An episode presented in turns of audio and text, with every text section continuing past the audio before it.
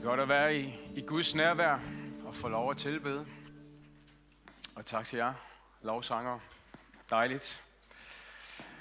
Godmorgen alle sammen. Er vi friske? Det var godt. Det var godt. Og øh, tak fordi vi måtte komme og være sammen med jer i dag. Det har vi øh, glædet os til. Et par af vores øh, øh, bedste, bedste elever, vi kunne øh, støve op, har vi taget med. Taget min egen søn med også. Som også en dag skal på højskole, det ved han bare ikke endnu. Men det kommer. Og tak for en fine øh, intro, der er kendt. Jeg kan ikke gøre for, at jeg holder med AGF. Men øh, som jeg plejer at sige, det står jo for altid Gud først. Og derfor så er det ligesom en øh, matcher meget godt med min tro og det. Så sådan er det. Men det kører ikke så godt for os for tiden. Til stor irritation. Altså, og særligt når man så kommer her til Randers. Det er altså, det går ikke. Nå, no, anyway, jeg har glædet mig til at være sammen med jer i dag, og øh, tænker også, at jeg har et budskab øh, på hjertet til jer, som er herinde, og også jer, der følger med hjemme på skærmene. Så øh, det skal jeg nok lige komme tilbage til. Hvis jeg ser lidt træt ud, så er det fordi i går, der havde vi en, øh, det, vi kalder en EU-dag i Maja. Måske nogle af jer øh, måske har set det øh, i forhold til medierne. Der var i hvert fald lidt. Og øh, fokus var, som nævnt, øh, Europa, og hvad skal vi med Europa? Vi har faktisk fint besøg. Udenrigsministeren Jeppe Kofod, han kom. Det troede vi ikke, at han ville gøre, men, øh, men det gjorde han. Og øh, mange andre kendte politikere, øh, med Grete Augen osv. osv. Så der blev debatteret nede på havnen hele dagen i forskellige øh, emner om klima og sundhed og digitalisering og forhold til USA. Og det var rigtig, rigtig spændende. Og det, vi fik lov at være med som højskole Øh, meget på det praktiske område øh, trådte vi til. Fik også lov at øh, sælge øh, pizzaer, øh, og på den måde, øh, som går med til at gå til vores supportklub, som jeg også kommer til at sige lidt mere om øh, lidt senere. Men det var, en, øh, det var en spændende dag at være med der, og det er jo lige Folkehøjskolernes ånd. Det har noget med livsoplysning, øh, folkelig oplysning og demokratisk dannelse. Så det passer lige ind i det, men det passer faktisk også ind i højskolens ånd, fordi vi er en højskole, og vi er også en bibelskole. Og vi lærer vores elever, at vi har et dobbelt borgerskab. Vi har et borgerskab i himlen, vi har også et borgerskab på jorden. At vi skal være salt, og vi skal være lys, og så videre. Så fantastisk at være med til det. Så hvis jeg er lidt træt, så er det fordi, jeg synes, jeg var på hele dagen i går, og måske mest af alle eleverne. Jeg var sådan spredt rundt omkring for at se, at det fungerede, men det må I bære over med mig. Yes, men spændende dag. Og øhm, når man så sidder og lytter til alle de her øh, debatter, og kloge hoveder, der siger noget og skal forsøge at finde en masse løsninger, øh, så sidder man lige så stille i sit sind og tænker, ja, hvad er svaret på det hele? Og Jeg tror ikke bare, der er ét svar. Jeg tror, der er flere svar. Men et af de svar, jeg tænker, der er, det er det her. Kommer over der. Det er det, som Jesus han siger i øh, Markus 1.15, at tiden er inde Guds rige er kommet nær, omvend jer og tro på evangeliet. Jeg sad der, og så tænkte jeg, Løsningen, det er det optimalt, og en dag så bliver det fuldkommen. Det er, at Guds rige er brudt ind i verden. Og med Guds rige, jeg elsker det der, den betegnelse Guds rige, øh, der er der bare noget, der trænger ind, og som kan være med til at forvandle den verden, som vi er i, og som kan være med til at ændre øh, tingene der. Og, øh, og jeg har lyst til bare her i formiddag at tage fat i det her med Guds rige, og tale omkring det med Guds rige, som er brudt ind, og også til udgangspunkt i et øh, skriftsted i Isaias 61, det skal jeg nok komme tilbage til. Inden for teologien, der taler man om betydning af Guds rigets komme, og hvad der ligger i begrebet. Og der har været mange teologiske bud på det, men den forståelse, der synes at fundet genklang og accept, det er, at Guds rige som værende i en proces af realisering. En fremtidig begivning og en nuværende realitet. Det vil sige, at Guds rige er brudt igennem i den her verden her. Det er noget, der sker allerede lige nu. Men vi ved også godt, at det er noget, der kommer til at ske i et fremtidigt perspektiv, hvor et Guds rige trænger fuldstændig igennem, og vi oplever, at tingene bliver forandret fuldstændig. Og derfor, selvom historien til tider kan synes at efterlade os med et andet billede og erkendelse, altså hvis vi bare kigger rundt på den verden, som vi lever i, øh, også apropos i går med de ting, der blev debatteret, en verden af sult, vi har en meget, meget stærk konflikt i Afghanistan, som jo øh, er lige nu. Vi har fattigdom, vi kan have fremmedgørelse, for nu at nævne nogle få. Så må vi bare sige, at den bibelske fortælling, det er fortælling om, at Guds rige er brudt igennem, og at Gud realiserer sit rige i den her verden her. Og jo mere jeg tænker over det, jo mere jeg sådan ligesom standser op og forholder mig til det, øh, jo mere synes jeg, det er en svimlende tanke. Og det er en fantastisk tanke, at Gud bryder ind i den her verden her, fordi han har et mål med det at komme med sit rige. Ikke et rige i denne verden, som Jesus siger til Pilatus, men dog som er i denne verden, og som virker i den her verden. Som et lille sædkorn, som surdejen ind til Kristus, han kommer igen. Og jeg tænker, at det er livsnødvendigt, at vi fastholder os selv i troen på Guds rige, som værende brudt igennem i den her verden. At vi fastholder fortællingen om, at det bliver realiseret her og nu. Men at en gang så vil det blive realiseret fuldt ud. Vi er simpelthen nødt til at fastholde os selv i den forståelse af, at Guds rige, det er her allerede nu. Men også, at det kommer en gang igen, og vi skal, eller bryde igennem fuldt ud, og vi skal kende ham fuldt ud. For jeg tror, at håbet og troen på det her Guds rige, det får os til at kæmpe videre med troen på de håbløse, at det ikke er endestationen. Det får os til at sætte os op imod håbløshed, og umiddelbart det, som ikke forandres. Guds rige indgyder os mod til hverdagen. Det fremmer engagement og virkeløst. At vi ikke lader os bøje af for frygten, og at vi bliver tavse. Eller tænker, at det gør hverken far eller til med at hjælpe de mennesker, som er omkring os. I den livssituation, jeg står i, det virker, jeg har. De fattige, de marginaliserede, dem, som kan være udstøtte, udstødte, som er udsatte. Fordi vi tænker, at det gør ingen forskel. Men jeg tror, at det netop giver vores arbejde værdi afklaring. Guds rige hjælper os til at se verden med nye øjne, i et nyt perspektiv. At vi lærer at se og ikke overse de mennesker, som er omkring os.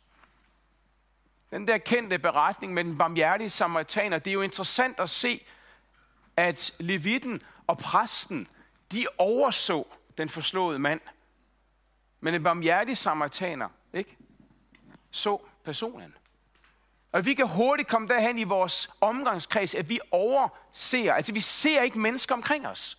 Men jeg tror på, at Guds rige hjælper os til at fastholde blikket på dem, som er omkring os. At vi ikke mister det der perspektiv og fokus. Den tidligere leder af kirkens korsherre, Bjarne El. Henriksen, han har sagt det sådan her, at håbet om Guds rige, det får os til at leve på trods. Det får os til at se det jordiske menneskeliv som det mirakel, det i virkeligheden er, skabt og fagne af Guds evige kærlighed. Det er så meget godt sagt. Okay? Det her riges frembrud og nuværende realitet, det er vi en del af som et Guds folk. Vi er Guds folk. Både som modtager af det, og som dem, der videregiver det i ord og handlinger. Det levede liv i troen på Kristus, og med altid den der bøn på vores læber, at ske din vilje på jorden, som den sker i himlen. At den bøn må vi have på vores læber. Vi kan have mange viljer, ikke? Altså bogstaveligt talt, fordi vi er mange mennesker. Men have en særlig vilje i en retning. Men Jesus lærer os, at vi skal bede om, at din vilje måske her på jorden. Men hvad kan vi sige om Guds riget? Hvad den begrænsede erkendelse, vi på mange måder har? Fordi vi ved jo godt, at vi erkender stykkevis, siger Paulus i 1. Korinther kapitel 13. Hvad kan vi sige om dets karakter, kendetegn, liv, udtryk og virke? For jeg tror, det er en vigtig forudsætning, det som vi kan sige om Guds riget. For vores håb og det, at vi lever på trods og vil leve på trods af omstændighederne. Det vanskelige, det besværlige, det udfordrende. Det er en vigtig forudsætning for den måde, vi gør og udgør kirke på. Den forståelsesramme, vi har i Jesu ord, hvor han siger, tiden er ene, Guds rige er kommet nær, omvender og tro på evangeliet. Vores forståelse af Guds rige er ikke uden effekt. Den måde, vi lever vores liv på, vores etik ser ud på, vores discipleskab, vores efterfølgelse, Bare grundlæggende den måde, vi lever som et Guds folk på, som menighed, som kirke, og den måde, du møder din næste på. Der er altså noget med den forståelse, vi har af Guds rige, der må få lov bare at synke ned i vores hjerter. Forme os, danne os, fordi det har en effekt på den verden, som er omkring os. Det har en effekt på det liv, du lever, og som jeg lever. Og når Jesus han bruger udtrykket, at Guds rige er kommet nær, så er der ingen tvivl om, at han intentionelt må have brugt det på en sådan måde, at det gav mening for hans tilhør i de første århundredes Palæstina. Mange teologer de anser, at Isaias bog som måske den bedste forudsætning for at øh, forstå og indfange Jesu undervisning om Guds rige. Rigtig mange år så har man haft salmernes bog måske som det mest grundlæggende, også fordi vi finder mange citater i det nye testamente, som tager udgangspunkt i salmernes bog. Men det er næsten som om, at der er mere fokus i Jesu egen forkyndelse og undervisning, som har et udgangspunkt i Isaias' bog. 17 af de store passager i Isaias' bog, dem citerer Jesus fra. Så det er som om budskabet, indholdet det han siger, er gennemsyret af hele Isaias' bog. En fantastisk bog, Isaias' bog, som jeg bare kan anbefale at arbejde med. Og her efter, eller efter, jeg skulle sige, formiddag, der skal vi bare trække en passage frem, som jeg har lyst til at, at dele med jer. Og som jeg tror kan tjene os i forståelsen af, hvad og hvordan Guds riges karakter, liv, udtryk og virke ser ud. Og som jeg tror kan hjælpe os til at leve håbefuldt og på trods, som Jesus han levede. Som disciplene levede deres liv. Som den første menighed gjorde det. Guds folket. Og som jeg tror må være et kendetegn. Og det udtryk, vores liv er præget af, samt virker af formet og tilsigtet. Så der er nogle ting, vi skal prøve at, at tage fat i forbindelse med skriftet der. Og jeg har bare tre sådan overordnede punkter, jeg gerne vil dele med jer fra teksten, som jo er relateret til mig selv som et menneske, men det er også relateret til de næste. For jeg tror ikke på, at du kan skille tingene ad. Gud, mig selv og min næste, de hænger sammen. Vi skal læse sammen fra øh, Esajas kapitel 61, vers 1-3. Øh, og du finder den samme beretning også i Lukas 4:18, når Jesus han begynder sin tjeneste. Så ved vi, hvordan han går ind i synagogen, og de over, eller rækker ham, hvad hedder det, Esajas bog, og så slår han op på de her vers, og så begynder han at, at læse dem. Og der står sådan her. Vi trykker lige ind. Oh.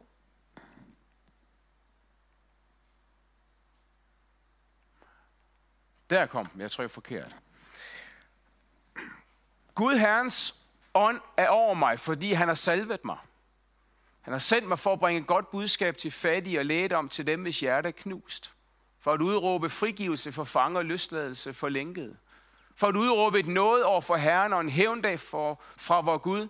For at trøste alle, der sørger for at give Sion sørgende hovedpynt i stedet for aske. Glædens olie i stedet for sørgedragt og lovsang i stedet for svigtende mod. Det var nogle af de vers, Jesus han læser i Lukas 4.18. Det eneste, ikke, der ikke er med i Lukas 4.18, det er der med en hævndag. Du ser teksten, så er det faktisk taget ud af øh, Lukas evangeliet der. Men hvad kendetegner Guds riget? Jeg tror først og fremmest, at det kendetegner en ny fortælling. Der står sådan, at han har sendt mig for at bringe et godt budskab til fattige. Vi lever i en tid, med mange forskellige fortællinger. Og vi ved i århundreder, der havde vi bare én stor fortælling, der bandt det europæiske kontinent sammen. Og det var kristendommen. Helt fra omkring år 300 og så langt op i vores tidsregning. Men sådan er det ikke mere. I en moderne, skråstrej postmoderne verden, der finder du mere et pluralistisk, relativistisk fortællingsunivers. Det du oplever, det er en mosaik af mange forskellige artede narrativer, altså fortællinger. Og fortællinger, sådan bredt forstået, de kan bare noget. Og men det kommer til os i form af en mundtlig overlevering. Der var en gang, ikke? da far han var barn. Jeg kan godt fortælle mange historier til min søn og til min datter. Hvordan jeg gik 10 km til skole og 10 km hjem igen. Passer ikke, men det lyder godt. Ikke? I kender det alle sammen. Det kan komme til at skrifte som i en roman, i et digt, det kan være noget faglitterært, man beskæftiger sig med. Fortællinger de kommer i form af aviser, i form af nyheder, en dokumentar, det kan være musik, det kan være sange. De former og danner vores begrebsverden, vores selvforståelse, vores sprog, vores tanker, vores handlinger. Der er noget med fortællinger, de kan vække vores følelser. Ubehag, glæde, vrede, spontanitet, De sætter tingene på spidsen, trækker streger nært og fjernt. De stiller os på valg, og de kan udfordre vores diskurs. De kan ryste os lidt. Og vi begynder måske en selvreflektion. Gør os nogle overvejelser, vi kan havde gjort os før, fordi vi hører fortællinger. Tiden er ene Guds rige er kommet nær. Omvend jer og tro på evangeliet. Prøv at lytte igen. Tiden er inde. Guds rige er kommet nær.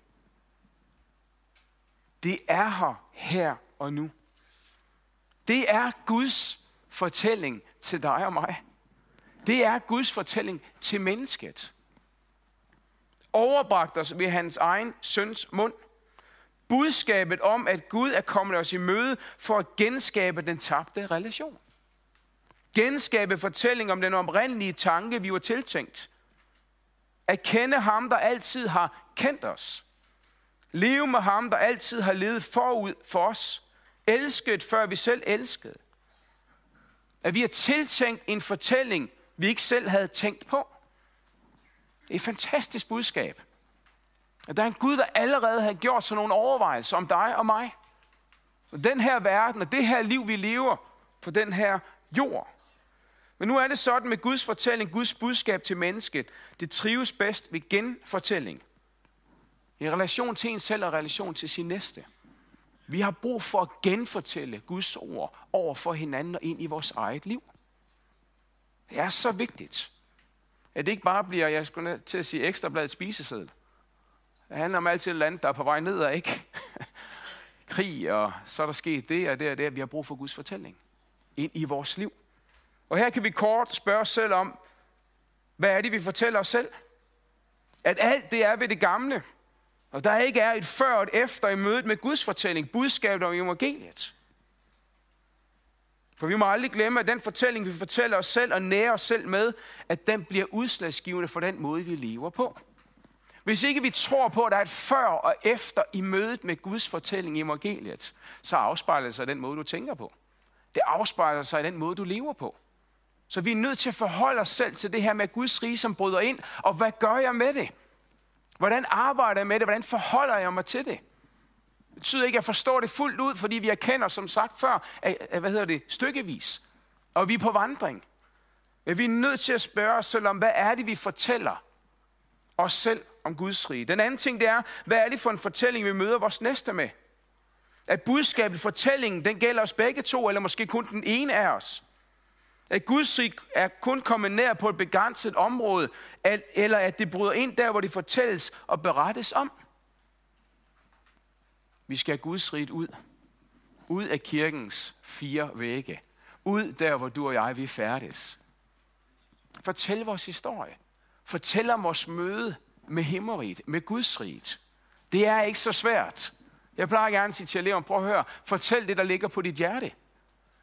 Det handler ikke om, at du skal have en kandidat som, som, som teolog, eller en Ph.D., men det handler om at dele dit hjerte. Og sige det, som du har oplevet i dit liv. Guds rige kommer med en ny fortælling. Den anden side, der kendetegner Guds rige, det er, at det kommer med en ny frihed.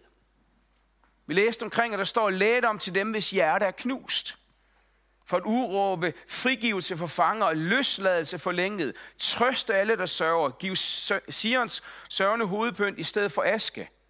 Glædens olie i stedet for sørgedragt og lovsang i stedet for svigtende mod. Fantastiske ord, der kommer til os.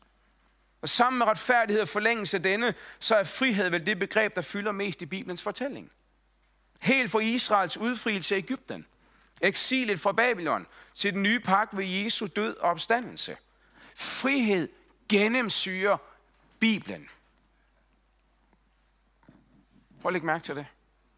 Jeg er så indgroet sammen med retfærdigheden. Hvor Herrens ånd er, der er der frihed. Gud har kaldet os ind i den der frihed. Så overordnet, så kan vi sige, at når Bibelen taler om frihed, så er den sigte og mål, det er genskabelse. Det er simpelthen, at det guddommelige, det tager form i os igen. Tankens oprindelighed, at Gud genskaber sit eget billede i os. Det er det Gud han vil for dig og mig. Det er Guds vilje. Vi skal ikke gøre det mere kompliceret. Det betyder ikke, at Gud ikke kan tale lavpraktisk, men det er Gud han arbejder med 24-7 i dit og mit liv, det er at genskabe sit eget billede i os. Fordi synden har ødelagt det. Syndens aktualitet har forvrænget det billede. Så når Gud arbejder med dig, så er det det, der er hans sigte. Så det betyder ikke, at han kan tale specifikt i andre områder. Men jeg tror engang imellem, så skal vi minde os selv om, at Guds vilje, det er det primære. At han vinder indpas i dit liv. Og du kommer til at blive det, som var hans tanke for begyndelsen af. Den anden ting, det er, at frihed i bibelsk forstand sigter dermed også på en frigørelse for syndens magt. Der så let omklammer os. Og at vi forbliver frie for det, vi er frigjort fra. Det er Guds sigte med os så. At, at, at der er en frihed, vi skal blive i. Det betyder også, at friheden har et begyndende punkt. Men den er også processuel og en åndens gerning, der vokser gradvis frem i vores liv. Fordi Paulus siger i Romerne 18, der er undskyld 8.13, men hvis I ved åndens hjælp dræber lægemets gerninger, så skal I leve. Så frihed er på en måde noget, der kommer her og nu, og samtidig så er det noget, der vokser over det lange liv, vi lever på den her jord her, hvor Gud arbejder hele tiden i dybden ved åndens hjælp. Mere lavpraktisk. I hvilken form møder den så mennesket? Den frihed Guds rige også bringer med sig, og som sigter på genskabelsen netop af Guds billede i os. Og her tror jeg, der er tre ting, som er værd at bemærke ud fra den her tekst her. For det første, den kommer i form af lægedom, eller trøst til et knust hjerte. Jeg ved ikke med dig, men jeg ved med mig selv, at en gang imellem så oplever vi, at hjertet rammes af noget voldsomt. Vi oplever noget, der knuser det der på en måde stærke hjerte, vi har, men samtidig er utrolig skrøbeligt. Vi oplever, at noget går i stykker, eller er gået i stykker. Det bliver ødelagt. Det er knust. Og tingene, de er ikke, er ikke, som de engang var. Og tilbage, så kan vi sidde med et hjerte, der kun synes halvt af det, som vi husker det for. Fyldt af barndommens umiddelbare tillid og tro. Ungdommens mod og idealisme. Og så blev vi voksne. Og livets tyngde, valg, omstændigheder satte sig igennem med en helt anden kraft. Med det resultat, at vi kan sidde på livets perron, med hjertet i hænderne, fragmenteret og ikke længere helt, men halvt. Et hjerte, der kun synes at være en skygge af sig selv, af fordomstids styrke, vitalitet og livsglæde. Det der livsmod, det engang var præget af. Der var noget andet engang, men det andet er en forsvunden tid, og det er blevet til noget andet. Men læg mærke til, lige midt i det, det fragmenterede og det halvede, hvad hjertet engang var, og slog sin livsglæde omkring, der kommer Gud med sin lægende kraft. Amen. Der kommer Gud med sin omsorg, der kommer Gud med sin empati, der kommer Gud med sin kærlighed. Og så påbegynder han proces af lægedom og helbredelse. Så kan vi opleve, at hjertet bliver fri. At vi kan opleve, at hjertet bliver helet op igen. Ikke uden ar, for de vil altid være der og vi er blevet gjort en, en erfaring rigere. Men midt i det kommer Gud og samler tingene. Så vi oplever, at livsglæden vokser frem igen i vores liv. Det er den ene ting, som er værd at bemærke om den frihed, Bibelen den kommer med. Eller Guds rige kommer med. Det er i form af at om til et knust hjerte. Den anden ting, det er, at den kommer i form af proklamation og løsladelse. Der står om at udråbe frigivelse for fanger og løsladelse for lænkede. Kan I huske den her tekst her? Montgomery, 4. maj 1945, 2036. Helt præcist. Speakeren på BBC's udsendelse til Danmark. I dette øjeblik meddeles, at Montgomery har oplyst, at de tyske tropper i Holland, Nordvesttyskland og i Danmark har overgivet sig. Dermed så var fem års tysk besættelse af Danmark under 2. verdenskrig forbi. Og de her ord, der blev sagt, det blev også kaldt frihedsbudskabet. Hvilken lettelses øjeblik må det ikke have været for dem, der lagde øre til den her historiske radiohilsen. Proklamationen af det her frihedsbudskab. Og dermed er en ny tid ventet forude til at leve igen. Ånde, være, mødes, skrive og tale frit. Guds rige rummer en sådan karakter af proklamerende frihed. Tænk blot, når Jesus han møder kvinden, taget i ægteskabsbrud, Johannes 8, så læg mærke til, hvordan at hans svar til hende, det afspejler en sådan skilsættende og monumental øjeblik af sandhed om det rige, der er kommet og brudt ind i verden. Hvad er det, han siger til hende? Heller ikke jeg fordømmer dig. Heller ikke jeg fordømmer det. Paulus skriver det meget senere i Romerne 8. Der er ingen fordømmelse for dem, som er i Kristus. Heller ikke jeg fordømmer dig. Gå og synd, for nu er ikke mere. Ofte så har vi en tendens til at have trykket på den sidste del, tror jeg. Jeg lægger mærke til, hvad Jesus han starter med. Det er nåden, han møder hende med. Han har også sandheden, og du kan ikke skille de to begreber af. Det kan vi læse i Johannes 1. Noget og sandhed, sandhed og noget, de hænger sammen. Men han kommer og møder hende med det. Det er så et monumentalt øjeblik for en kvinde, der er taget i ægteskabsbrud, og ifølge Moseloven skulle hun stenes. Men det ene ord, sætning, det vender op og ned på tingene. Jeg vil gerne sige, at de samme ord, de lyder til dig, som er her i dag. Dig, som kigger med derhjemme. Jeg vil næsten sige, at de burde lyde i dag. Og jeg tror, at tekstens virkningshistorie, den burde være den samme. Og dermed fortsat det ord, som vi lærer forme vores liv af, definere af. Både i forhold til os selv, men også i forhold til vores næste står i 5. Mosebog 8.3, at mennesket lever ikke brød alene, men et hver ord, der udgår af Guds mund. Det var det, hun oplevede kvinden. Mennesket lever ikke brød alene. Vi har brug for mad og spise, ja. Men vi har brug for Guds ord ind i vores liv. At vi læser Guds ord, og vi fastholder os i Guds ord. Og når man nu er højskolelærer og bibelskolelærer, så er det bare så vigtigt for mig at prioritere og pointere. Det er, læs Guds ord dykke ned i Guds ord. Få en kærlighed til Guds ord. Jeg siger det igen og igen på højskolen. Det vigtigste for dig, når du træder ud af højskolens dør, det er, at du har fået dit andagsliv op og køre. Du må gerne vide alle Bibelens bøger. Du må gerne vide en masse doktriner, en masse spændende undervisning, fællesskab, samvær osv. I sidste ende, det der bærer os igennem, det er, at vi kender Guds ord. At vi har en forståelse af det, at vi, at vi dykker ned i det, vi arbejder med det. Fordi deri, der ligger forvandlingen. Deri, der ligger det, som vi har brug for. Fordi vi lever ikke af brød alene, men af det, der udgår af Guds mund. At leve i frihed er betinget af, at vi hører om friheden. At vi griber, og vi, at vi griber den, og vi begriber den. Så følger forvandlingen derefter. Og frihed er betinget af Guds ord, den kraft, der medfølger. Så det var en anden ting, det er, at Guds frihed kommer i form af proklamation og løsladelse. Den tredje ting. I sad ikke med mig, ikke også? Godt. Den kommer i form af glæde og lovsang. Giv Sion sørgende hovedpynt i stedet for aske, glædens olie i stedet for sørgedragt og lovsang i stedet for svigtende mod. Det er mere end 30 år siden, at muren faldt i det gamle det der. Og for os, der fortsat kan huske de der billeder, den der transmittering, der udsprang foran vores øjne, så var det en tid med euforisk stemning af begejstring og glæde, der særligt gjorde sig gældende blandt dem, der havde levet under det her politiske styre. Jeg kan stadig ikke selv huske det. Jeg er fra 72, så lige før jeg fik mit kørekort, sidder og printet ind. Men det er vel sådan frihed grundlæggende er, som det man oplevede dengang i 89, da muren faldt.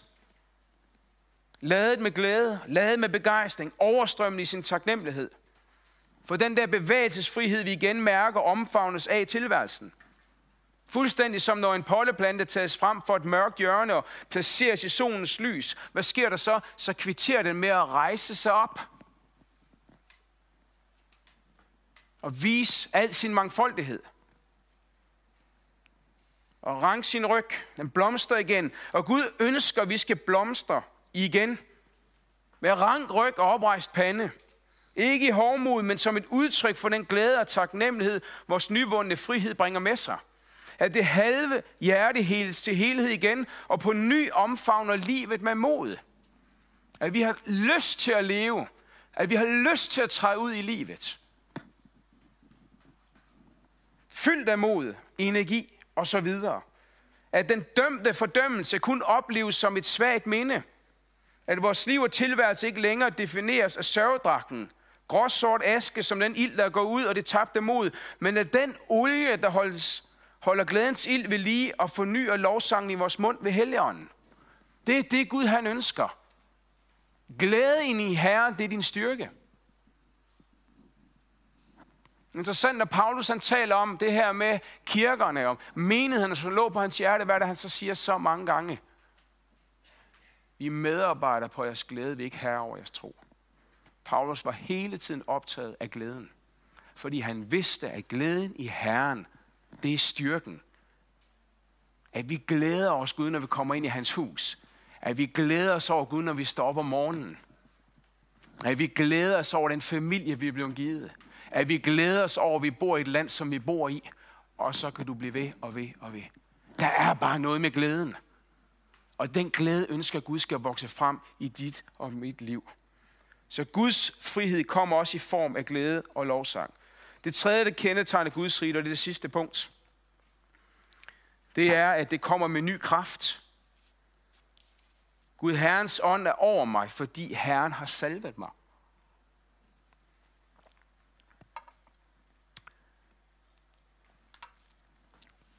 Henrik Højlund, som er præst nede i Aarhus, han sagde sådan her i en kronik i øh, Kristi Dagblad i 19. november måned.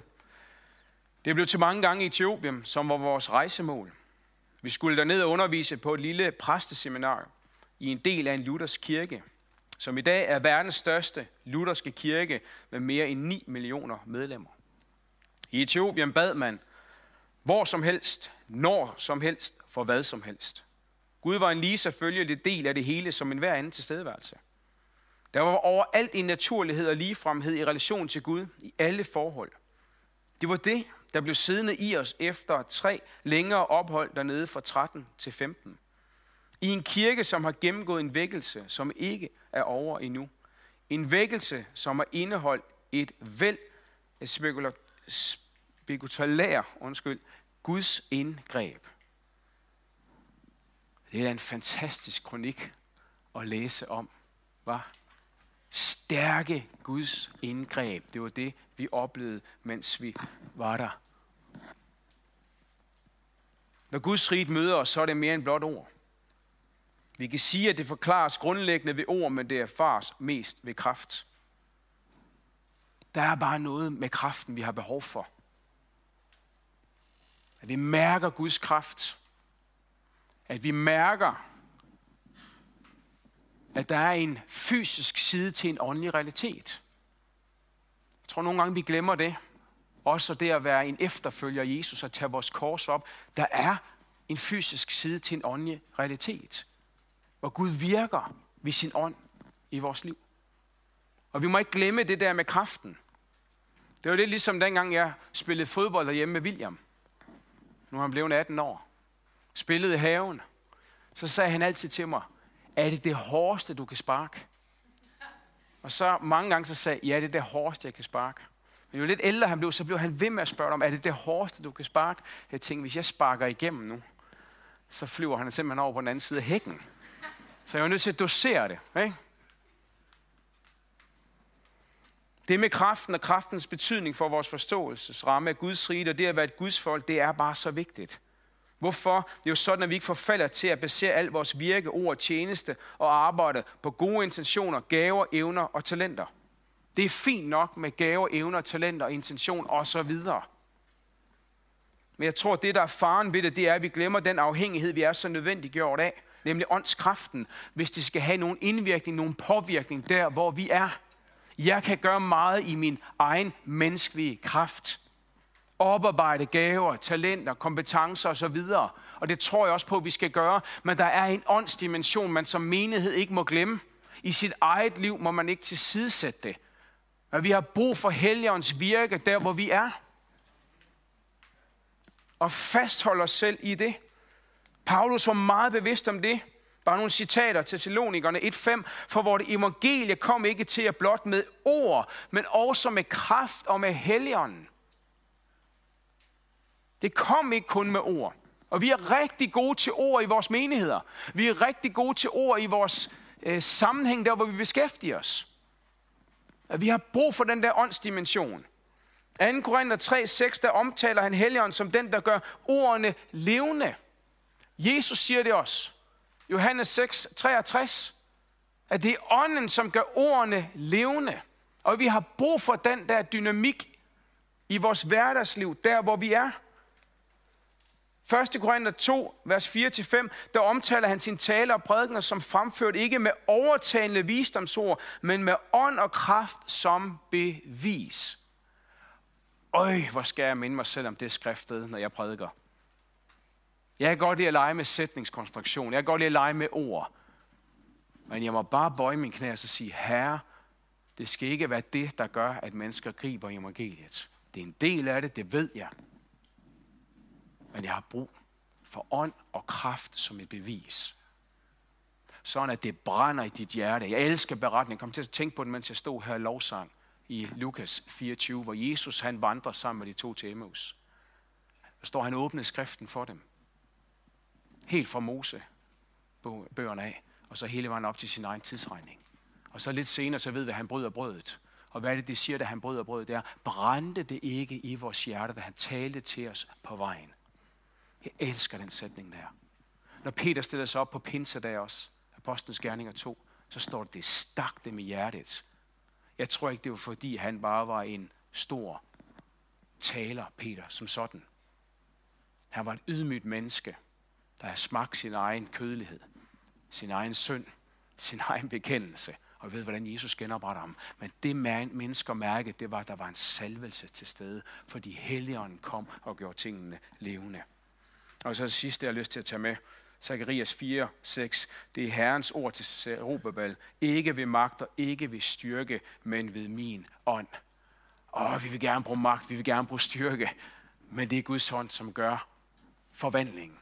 Jeg vil bare gerne minde dig om at tage den åndsdimension med ind i dit liv, ind i din familie, der hvor du er. Tro på, at Helligånden er til stede, når du deler Guds ord, når du deler din fortælling. Så Guds rige kommer med en ny kraft. En konklusion det er, at tiden er ene, Guds rige er kommet nær. Jeg tror, at tid er her hele tiden. Det er en tid i nuet. Det er ikke en tid, som bare en gang skal komme. Det er det også. Men det er her og nu, at Guds rige er brudt ned i den her verden. Og at Gud virker. Guds rige er også nær hele tiden midt i nuet. Og troen på den her sandhed, realiserende virkelighed, den er bare så vigtig for den måde, vi gør og udgør kirke på. Den måde, vi lever som et gudsfolk. Når det gælder vores etik, discipleskab. Den måde, vi møder de mennesker, som er omkring os. Og det vi kan sige om Guds rig, bare lige for at opsummere dets karakter, liv, udtryk, virker og kendetegn, det er, at det kommer til os i form af en ny fortælling. Den der fortælling, den skal vi fagne og vi skal give den videre til dem omkring os. Det kommer med en ny frihed. Hvor Guds ånd er, der er der frihed. Og Gud kalder os ind i et liv i frihed. Ikke et problemfrit liv. Langt fra. Men Gud kalder os til at leve frit sammen med ham i en relation. Og det er det vigtigste. Og så kommer det med en ny kraft. Og jeg har bare lyst til at opmuntre dig, som sidder herinde mit eget liv, jeg som kigger med derhjemme, hvor det bare gennemsyrer hele vores tilværelse. At Guds rige er brudt ind i den her verden her. At Gud virker ved sin ånd. Gud ønsker at bruge dig der, hvor du er på sin måde, og så videre. Amen. Skal vi bede sammen? Og når vi nu beder nu her, så har jeg også bare lyst til, at jer, der sidder derhjemme og følger med og bede for dig, som sidder der, eller jer, og øh, hvis du, der sidder derhjemme, også måske har mærket, at der er noget, der har ramt dit hjerte. Måske er det første gang, du kigger med. Måske er det her med kristendommen eller tro noget helt nyt. Men du bare har lyst til at respondere på det og tænker, det der med Jesus, det med Guds rige, det vil jeg gerne erfare. Så vil jeg også bede i forhold til det. Så når jeg beder, så bare luk dit øh, hjerte op så bare have en åbenhed, og så skal Gud komme og møde dig lige der, hvor du er, og os, der er samlet her. Så Jesus, tak for dit nærvær. Tak, far i himlen, at dit rige, det er brudt ind i den her verden her. Tak, at vi må fagne den fortælling, Jesus. Tak, at det må få lov, Jesus, at synke ned i vores hjerte. Os, der er forsamlet herinde, dem, som ser med ude ved skærmene. Tak, Jesus, at dit ord, det må ikke vende tomt tilbage. Det beder jeg om. Men jeg beder om, Herre, at I må få lov bare at gennemsyre vores liv. At dit rige, det bryder igennem. Det er ved at blive realiseret, Herre. Med ny frihed, med ny fortælling, med ny kraft, Jesus. Så vi må få lov at forstå det her, at du vil åbne vores øjne op, du vil salve vores øjne, du vil salve vores hører. Og at vi må gå med det i dag og i vores liv her.